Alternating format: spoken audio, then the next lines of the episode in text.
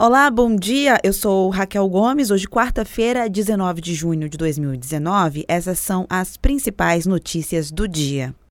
Apesar da pressão do presidente Jair Bolsonaro, o Senado derrubou ontem, por 47 votos a 28, o decreto que flexibiliza as regras para o porte de armas. Foi a maior derrota imposta pelo Senado ao governo. A decisão pode ser revertida na Câmara, mas o presidente da Casa, Rodrigo Maia, já sinalizou que a proposta também não deve prosperar por lá.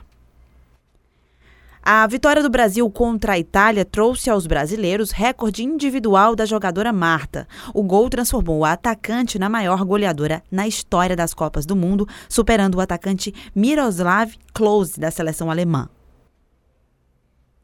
Marta tem agora 17 gols contra 16 do alemão. A seleção brasileira feminina, com a vitória sobre a Itália por 1 a 0, está na próxima fase da Copa do Mundo na França foi publicada no Diário Oficial do município a nova lei que estipula regras contra o consumo desnecessário e exagerado de água tratada em Fortaleza. Com uma mudança na norma, já sancionada pelo prefeito Roberto Cláudio, a limpeza de calçadas e veículos com uso contínuo de água passa a ser considerada desperdício e estará sujeita a multa. Os valores ainda não foram afixados.